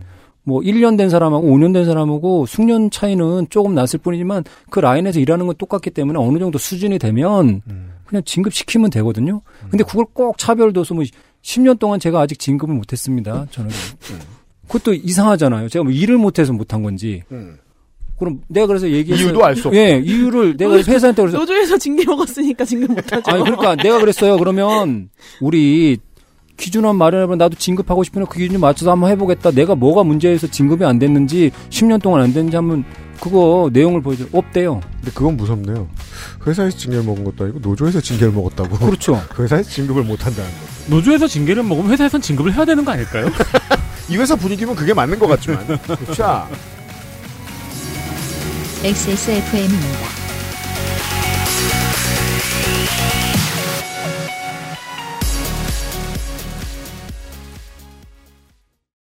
건강기능식품 광고입니다. 사르르 녹는다. 달콤하게 짜릿하다. 이거 무슨 디저트지? 디저트가 아니고 유산균. 매일 챙겨 먹어야 하는 하지만 자주 잊게 되는 유산균. 사르락토라면 맛있어서 잊을 수가 없다. 눈꽃처럼 사르르. 프리미엄 유산균 큐비엔 사르닥터. 제조원 비포단 유통판매원 주식회사 헬릭스미스. 8시간 정성껏 다려낸 현대인에 맞춘 프리미엄 한방차 더 쌍화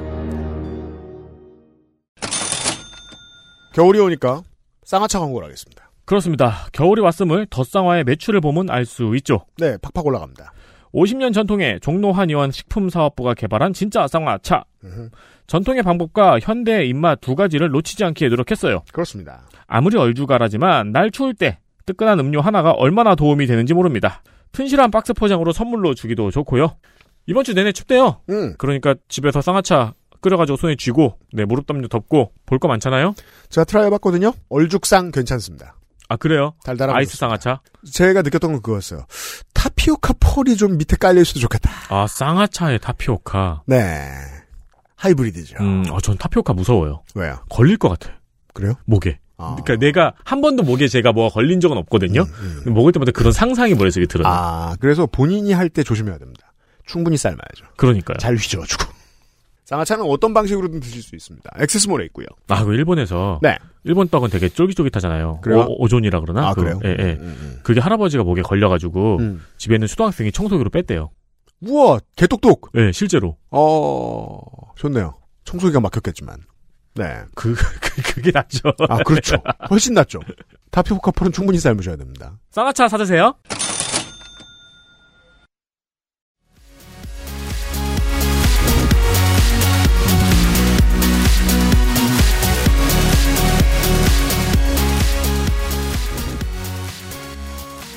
어, 회사랑 이제 협약한 내용 중에는 전 직원에게 문자를 발송하는 것도 있었습니까?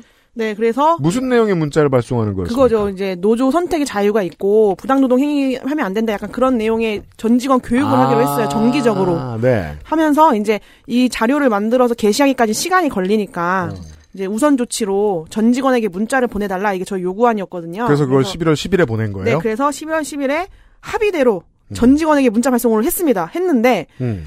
문자가 저도 저한테도 왔어요. 문자 내용도 사실 그렇게 마음에 들진 않았어요. 음. 그냥 그냥 되게 형식적인 그런 글. 그랬는데 저희 조합원들한테 또 연락이 오기 시작하는 거예요. 제 옆 사람은 여- 문자가 안 왔대요.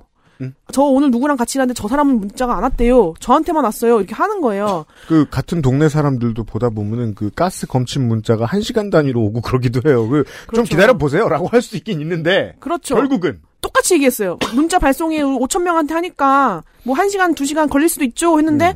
1시간, 2시간이 지나고 3시간, 4시간이 지나도 문자가 안 오는 거예요. 음. 확인해 봤더니 민주노총 조합원이랑 음. 어느 노조에도 속해 있지 않는 비조합원들한테만 문자를 발송을 했다는 거예요. 아 그러면 다수를 차지하고 있는 한국노총 조합원한테는 이 문자가 안 갔다? 안 갔다는 거예요. 굳이 왜요?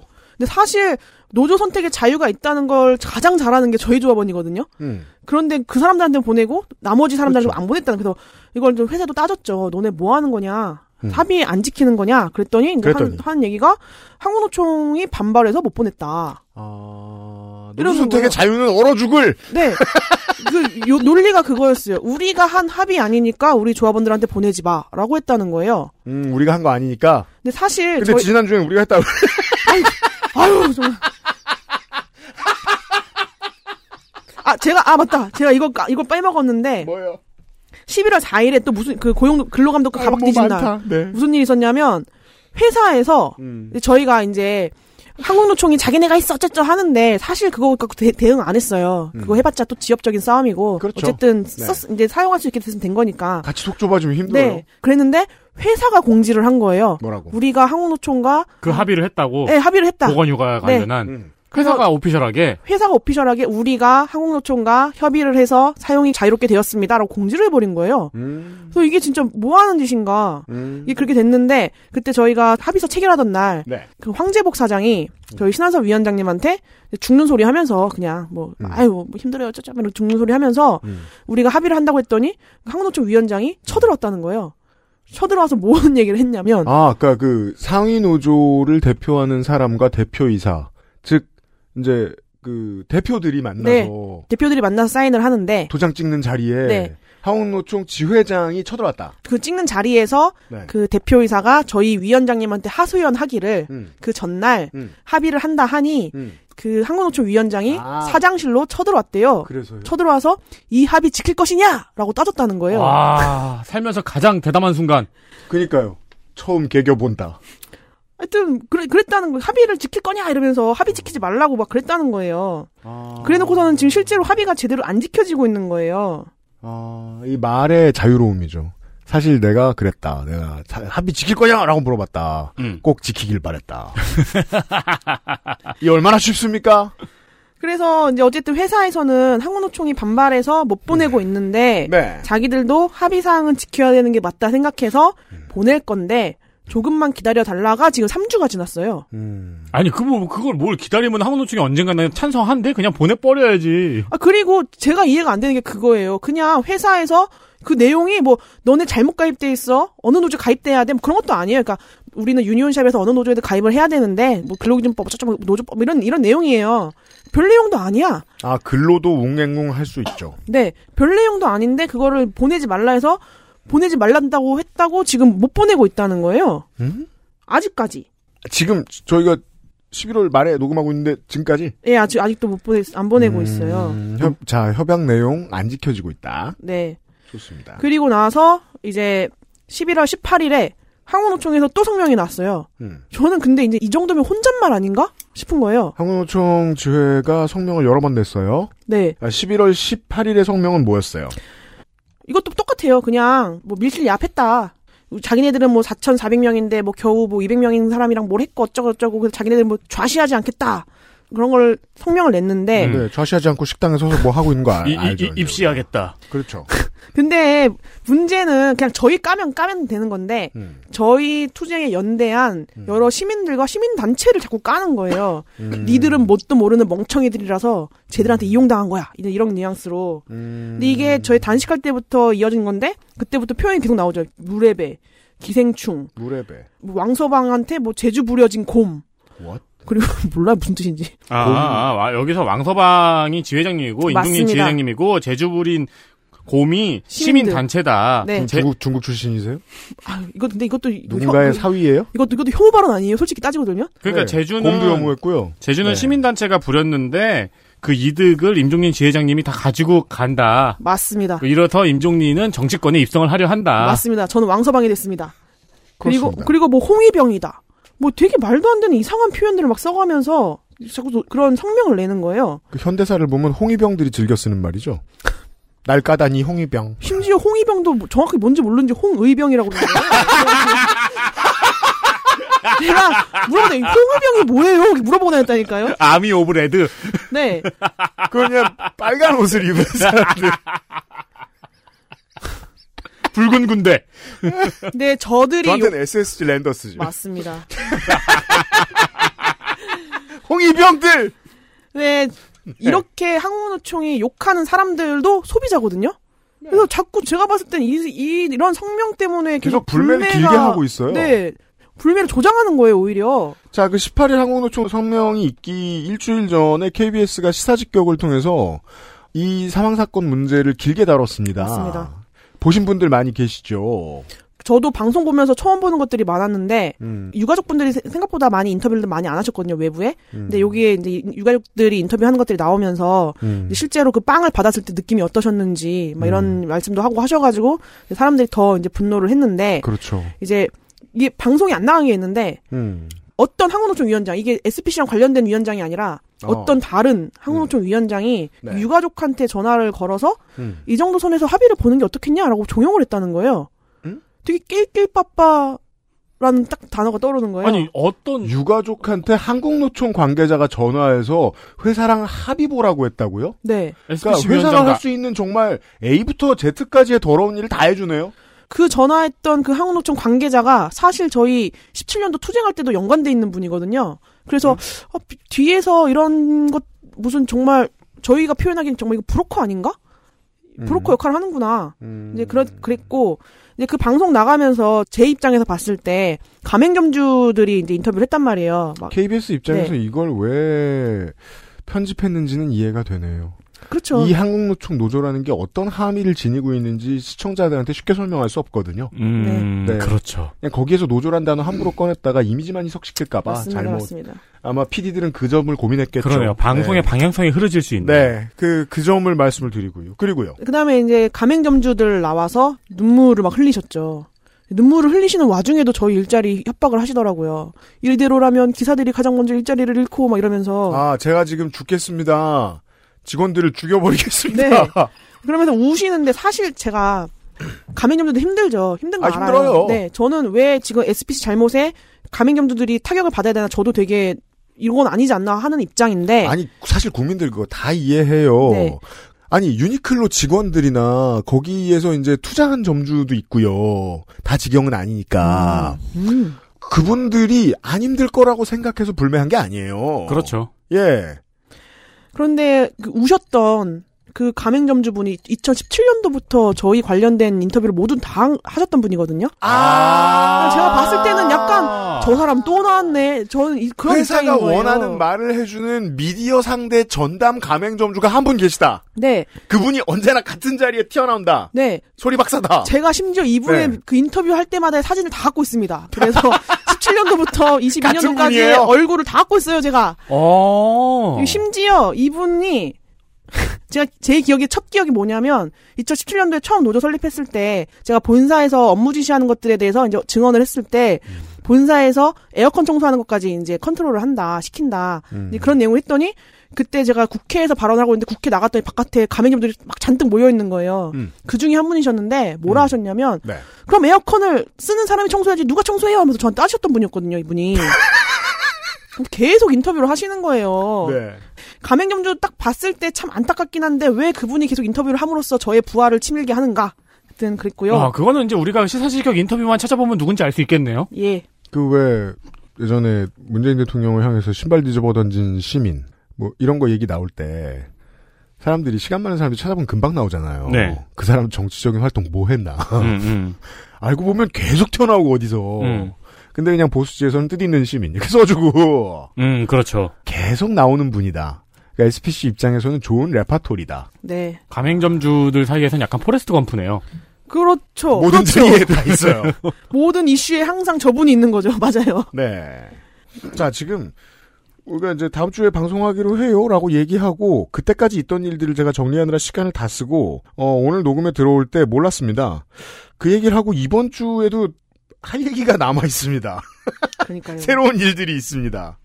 탈퇴서 위조는 뭐예요? 이거는 우리가 예전에 네. 얘기했던 그겁니까? 예, 그 그건데 이게 해결이 안 된 거예요. 해결이 안 됐다 함은 민주노총 노조 탈퇴서를 위조한 것. 네. 조금 이제 설명을 하자면 작년에 조합 탈퇴 엄청 시켰잖아요. 막 음. 돈 줘가면서. 음. 근데 어느 날 저한테 어느 조합원이 연락이 와가지고 아 저 조합비가 안 빠져나가고 있는데 확인해 주세요 이렇게 연락이 온 거예요. 어. 근데 저는 그때 이제 마음이 굉장히 지친 상태였기 때문에 음. 솔직히 좀 짜증이 났죠. 지가 탈퇴하고도 탈퇴한 줄도 모른다 이러면서 좀 짜증이 났죠. 한참 흑화돼 있을 때군요. 네 맞습니다. 힘드니까요. 아, 날, 누가 또 날 놀리러 왔군. 네. 왜냐하면 탈퇴하고 나서도 막 저 무슨 일 있어요 막 연락 오는 사람들이 있으니까. 그럼요. 자기 사실 좀- 힘들 때는 네. 노조 찾으니까요. 사람은 누구나. 근데 또 그러는 이제 난 또 그런 거구나 이제 생각을 해서 그냥 봤더니 탈퇴하셨는데요. 그랬더니 저 탈퇴 안 했는데요. 이러는 거예요. 그래서 한국노총 측에서 보내온 탈퇴서를 보여주면서 이거 네 글씨 아니니 물어봤더니 난 그런 양식도 본 적 없고 탈퇴서 쓴 적도 없다 이렇게 얘기를 하신 거죠. 그래서 봤더니 그 종이에 워터마크가 찍혀 있는 거예요. 워터마크. 회사 프린터로 출력을 하면 어머. 누가 몇 월 몇 시 어느 자리에서 누가 출력했는지 워터마크가 찍히거든요. 바보 아니야? 워터마크가 찍혀 있는 거예요. 그래서 봤더니 위조당하신 피해자의 전 관리자였던 거예요. 헐. 그래서 자, 우리 저 몇 년 전에 아이 그 회차를 다시 한번 나중에 저 체크해 봐 주십시오. 우리 예전에 했던 얘기에서 바로 이어지잖아요. 몇만 원씩 주는 그 관습에서 더 넘어가서 중간 관리자들이 제빵사들을 일일이 만나면서 술 마시고 이러고 다녔잖아요. 실적을 안 네. 내면 쪼임을 당하고 자기 자리가 위태로워지니까 결국은 그 압박을 못 견딘 중간 관리자들이 위조했을 가능성은 높잖아요. 탈퇴서를. 그러니까요. 아, 나 어떻게 하지? 계속 이제 막 주춤주춤 하다가 가짜 문서 만들어 볼까?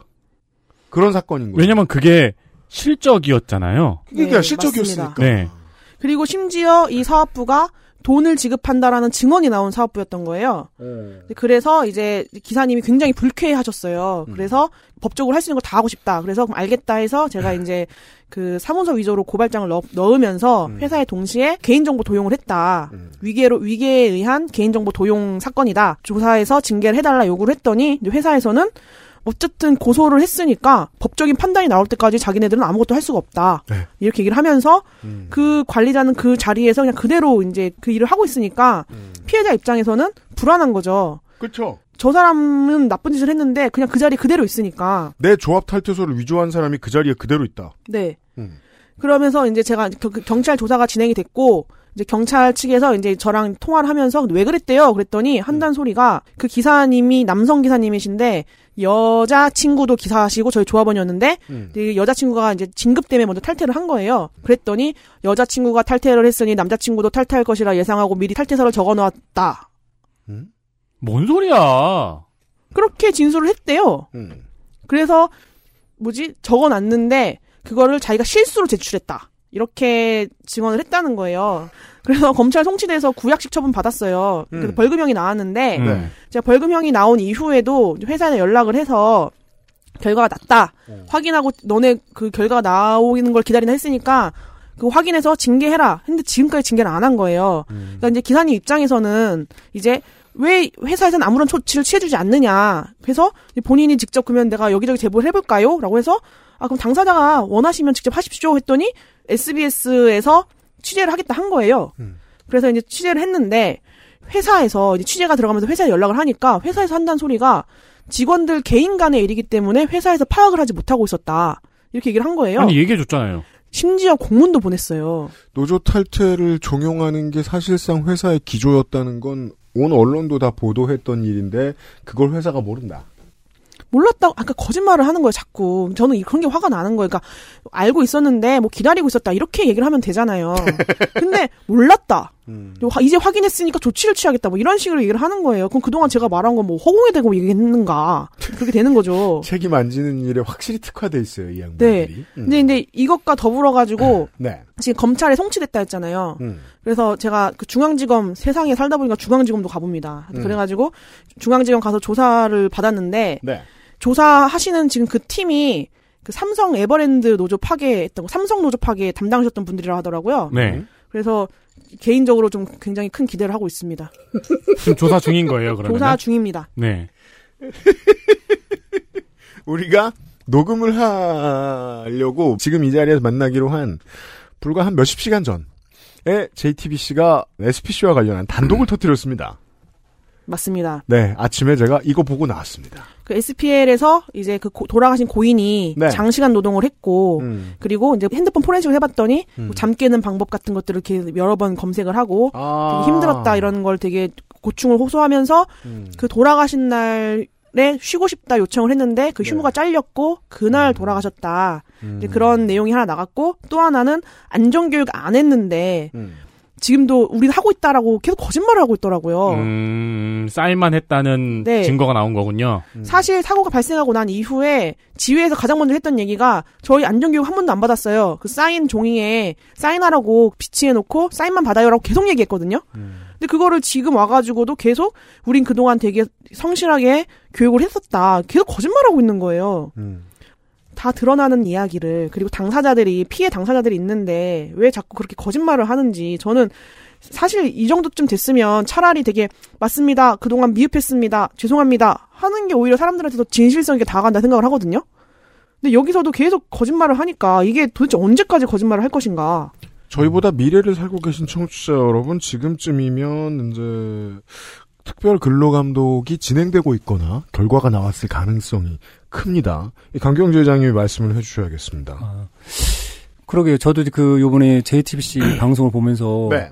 사진을 한 장 저희한테 보여주더라고요. 뭐 이렇게 했다고 이제 안전교육하는 모습이 있었고 1월달 사진을 한번 찍은 적이 있어요. 그걸 어디 회사에서요? 예, 회사에서 네. 예, 왜 그러냐면은 뭐 제출도 해야 되고 네, 사진 근거도 제출. 나눠야 뭐 회사 되니까. 다니다 보면 그렇죠. 다 갑자기 폼 잡게 하고 사진 찍고 그냥 그한 걸로 때우고. 그리고 더더욱 문제는 이제 뭐 예. 음. 3개월 단기 근로자들이 오시면 기간제들 오시면 거의 안 했다는 게 맞거든요. 기간제 같으면은 그렇죠. 공장이 법대로 일할 것 그렇죠. 같으면 첫 출근한 날 해야 될 거 아니에요. 어, 출근한 날은 조금 설명을 해줘요. 아니면 뭐 그 주에 한번 몰아서라도. 그렇죠, 그렇죠. 그런 게 있어야 되는데 전혀 없을 뿐더러 그리고 옛날에 얘기했듯이 우리가 한번 그 유급 무급으로 자꾸 교육시키는 것 때문에 문제가 생기는 바람에 회사는 여기에 대해서 그 돈 몇 푼 주기 싫어갖고 시간까지 다 쪼개갖고 라인을 돌리기 위해서 지금도 7시 50분에 교육을 시작해요.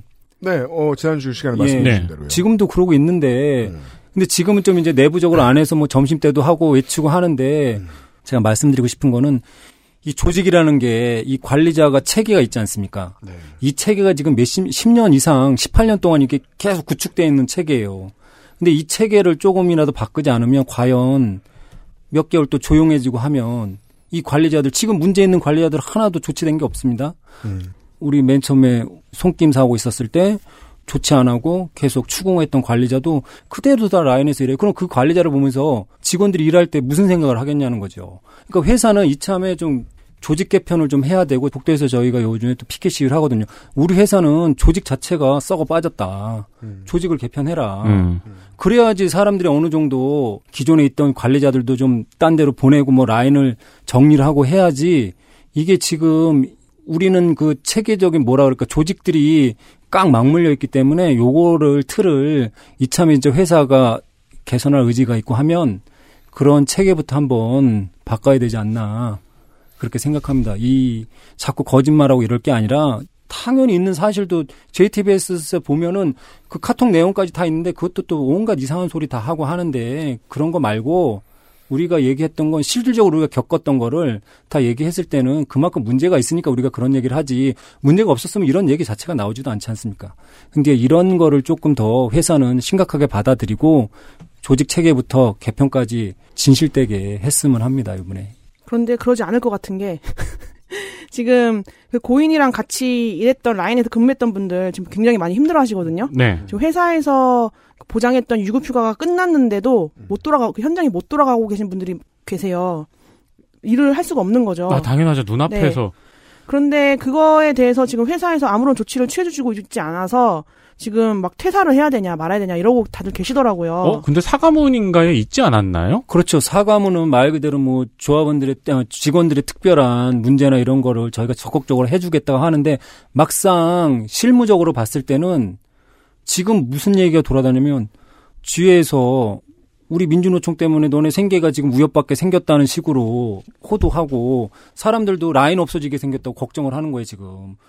그런 화살들이 돌아오고 또 뭐 8시간 근무한다는 소문도 퍼지고 실질적으로 지금 8시간 근무한다는 거는 회사가 잘못됐었기 때문에 임금 보전을 해줘야 되거든요. 음. 그러니까 이런 걸 회사에서 적극적으로 해주고 지금 자기가 그 라인에서 좀 멀어지고 싶어 하는 사람도 있거든요.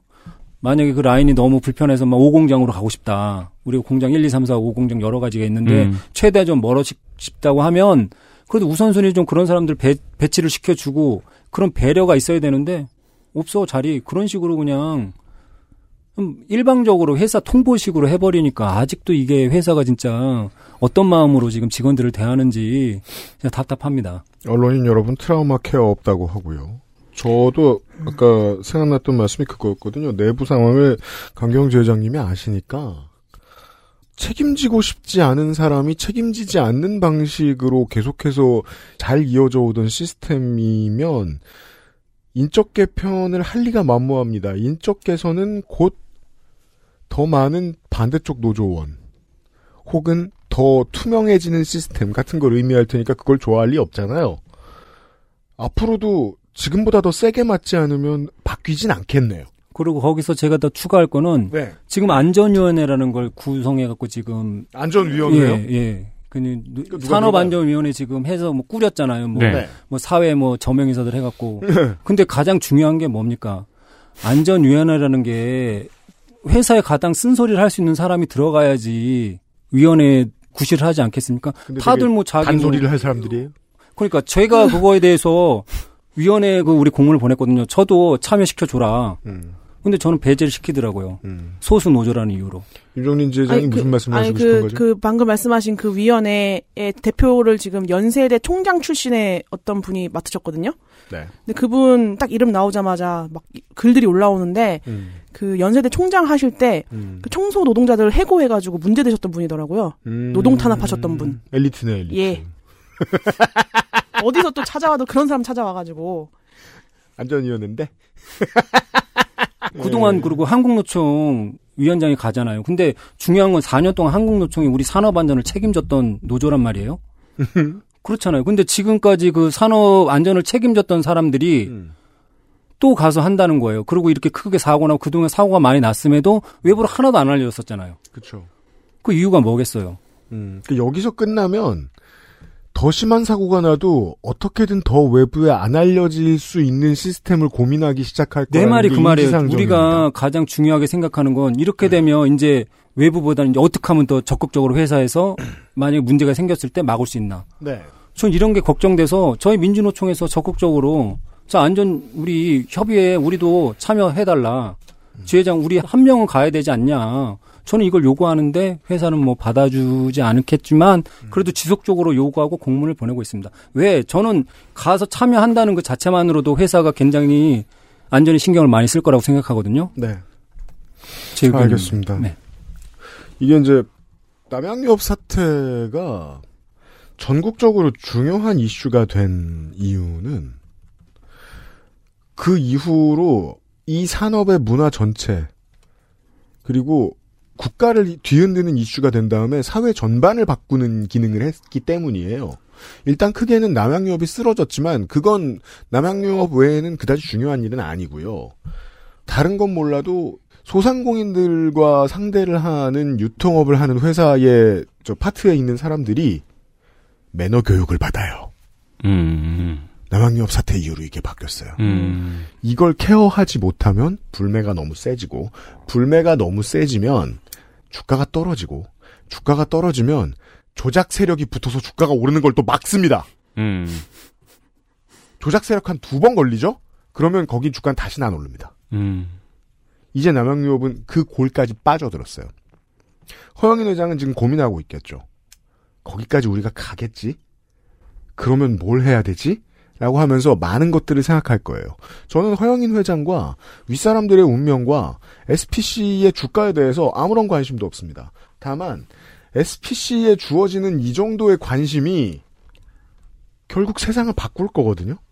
이 회사가 왜 당했지? 시민들한테 왜 당했지? 네. 라는 걸 곱씹으면 근처에 있는 기업들이 SPC가 하던 짓을 못합니다. 그렇죠. 네. 그래서 이제 2017년에 저하고 임종린 지회장이 처음 만날 때하고 다르게 이건 해결돼야만 하는 전국적인 이슈가 되었습니다. 음. 그래서 나중에 또 뵐게요. 아, 저 하나만 끝으로 하- 한 말씀만 한마디만 해주세요. 해- 아, 저희 지금 그 SPC 내에서 민주노조 싸우는 곳이 총 네 군데거든요. 네. 저희랑 그 SPL이랑 던킨 도너츠랑 음. 그리고 그 화물연대 그 음. 배송기사님들. 근데 그 배송기사님들도 합의했지만 그 이후에 손배를 때려가지고 음. 그 아직까지도 그런 합의를 제대로 안 지키고 있고 네. 그리고 던킨 도너츠 같은 경우에는 작년에 기름때 제보했던 큰 공익 제보하셨던. 분. 네. 예, 생산 라인이 네. 상당히 더럽다는 걸 네. 내부에서 알려주셨죠. 그 공익 제보하셨던 분 아직 현직에 복직 못 하고 계시거든요. 음. 너무 힘들어하셔가지고 정신과 치료 받으면서 휴직 중이고 이게 복귀가 될까 뭐 이런 상황인데, 음. 그러니까, 그러니까 생계가 지금 이어지지 않고 있는 상태죠. 음. 그런데 회사가 영상이 나갔을 때 이거 조작이다면서 말도 안 되는 고소를 걸었는데 이 네. 고소가 그게 취하가 안 되고 계속 쭉 이어지고 있어요. 그리고 경제지들이 뭐 그 비슷한 걸 좀 받아 썼습니다. 네. 그래서 지금 당사자가 되게 힘들어하는 상황인데 네. 회사에서 이제 그 당사자한테 녹취 못하게 핸드폰을 뺏은 상태에서 음. 필담하자 네, 이러면서 퇴사하면 고소 취하해주겠다 이런 조, 조건을 제시했다 하더라고요. 음. 그래서 아직까지도 그 SPC 내에서 저희가 일단은 합의하긴 했지만 음. SPC 내에서 그런 말도 안 되는 노조 탄압이 계속해서 이어지고 있고 이게 어쨌든 그 관심 가져주지 않으면 해결되지 않을 것이다. 뭐 그렇습니다. 그런 말씀 마지막에 드리고 싶었습니다. 네. 우리가 되게 기가 막히게 듣고 있긴 하지만 사실 대한민국 여기저기서 일어나고 있으며 네. 그 회사들은 뭐 노조가 없거나 한 노조가 있거나 네. 그래서 알려지지 않고 있는 일들일 거예요. 맞습니다. 사회가 순기능을 할 수 있을 때가 그나마 이런 때인데 그 언론인들이 놀라운 착각을 하나 하고 있는 게 있습니다. 본인이 진보적이라는 착각입니다. 회사가 원하는 기사들 꽤 많이 써주는 주제에 본인들이 그걸 몰라요. 음. 이건 때로 장점으로 뒤집어 이용할 수 있습니다. 특히 이런 때요. 아무리 회사 보도자료 많이 뿌려주는 기자들도 조회수가 나오니까 남양유업은 때려요. 그렇죠. SPC 앞에 그런 운명이 놓여 있습니다. 관심 있으신 언론인 여러분들 저한테 많이 문의해 주시면 도움드리겠습니다. 아니 근데 재밌는 게 아니면 너무 뭐저 지회장님들한테 연락. 그러니까 재밌는 게 너무 많잖아요. 뭐 가방을 뒤지다 걸리질 않나, 네. 탈퇴서를 조작하질 않나, 음. 거기 워터마크 찍혀 있고 이건 SNL이 다뤄도 돼요. 그러니까요. 곧 또 뵙겠습니다, 여러분. 강규형 지회장과 임종린 지회장 또 내년에 뵐 것 같습니다. 수고 많으셨습니다. 예, 수고하셨습니다. 저는 내일 다시 뵙겠습니다. 덕질인가 돌아오죠. 감사합니다. 감사합니다. XSFM입니다. I D W K